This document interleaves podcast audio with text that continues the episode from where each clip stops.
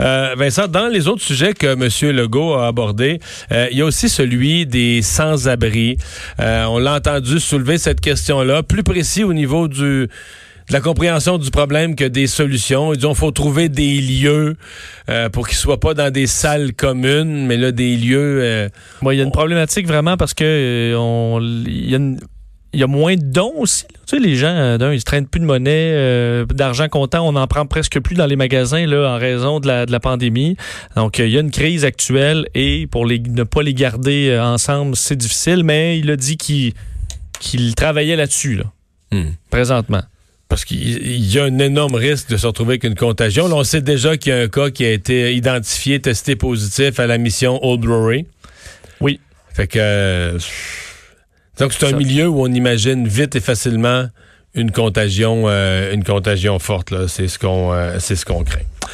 Euh, on va, euh, oui, mais ben, finalement, avant d'aller à la pause, fais-nous donc le bilan, le bilan mondial où là on a franchi une autre espèce de d'étape au niveau du nombre de décès dans le monde. Oui, 20 000, euh, ça a passé quand même vite, 20 500 cas, presque 21 000 déjà décès euh, en raison de la COVID-19, 456 000 personnes euh, qui l'ont contracté, donc confirmé. Au pays, là, 300, 3 281 cas avec les nouveaux cas ajoutés au Québec. D'ailleurs, bon, dans, dans, ce qu'il y a d'intéressant dans le monde, là, évidemment, on surveille toujours les États-Unis, l'OMS qui bon, dit que les États États-Unis avaient encore le temps là, de, de, de, de, faire euh, d'attaquer cette courbe-là qui est vertigineuse aux États-Unis.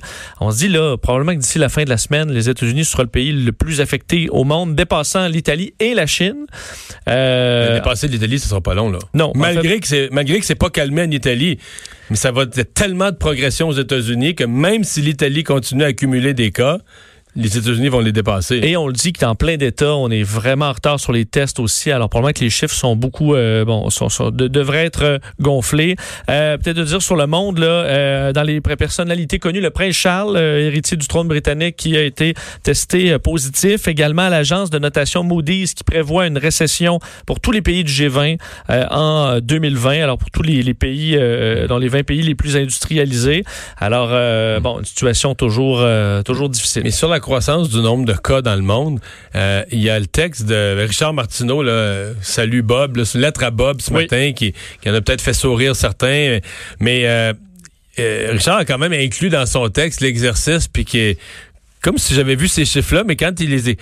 Combien de jours ça a pris, à partir du moment où on a entendu parler de ça en Chine, les premiers cas, combien de jours ça a pris pour atteindre 100 000 cas? Ça a pris 77 quand même, 67, euh, pardon, quand même presque deux, deux, plus de deux mois. Une fois qu'on a pogné 100 000 cas, combien de jours ça a pris pour atteindre 200 000 cas? 11 jours. Ça a pris 67 pour le premier 100 000. 11 jours après, on avait le deuxième 100 000.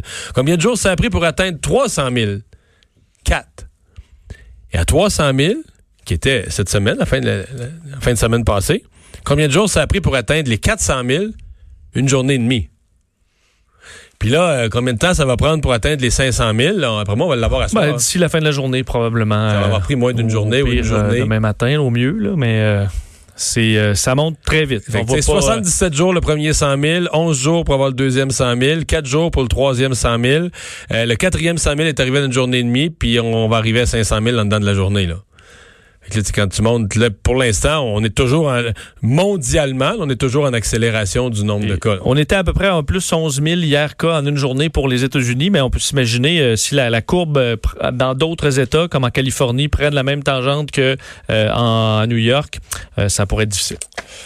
On va faire une pause au retour. On va parler de foyers de personnes âgées. Ils sont des, des, foyers euh, où il y a des éclosions possibles. Il y en a même un troisième. On en avait un à Lavaltrie, on en avait un les cantons de l'Est. Il y en a maintenant un à Montréal. On regarde ça dans un instant.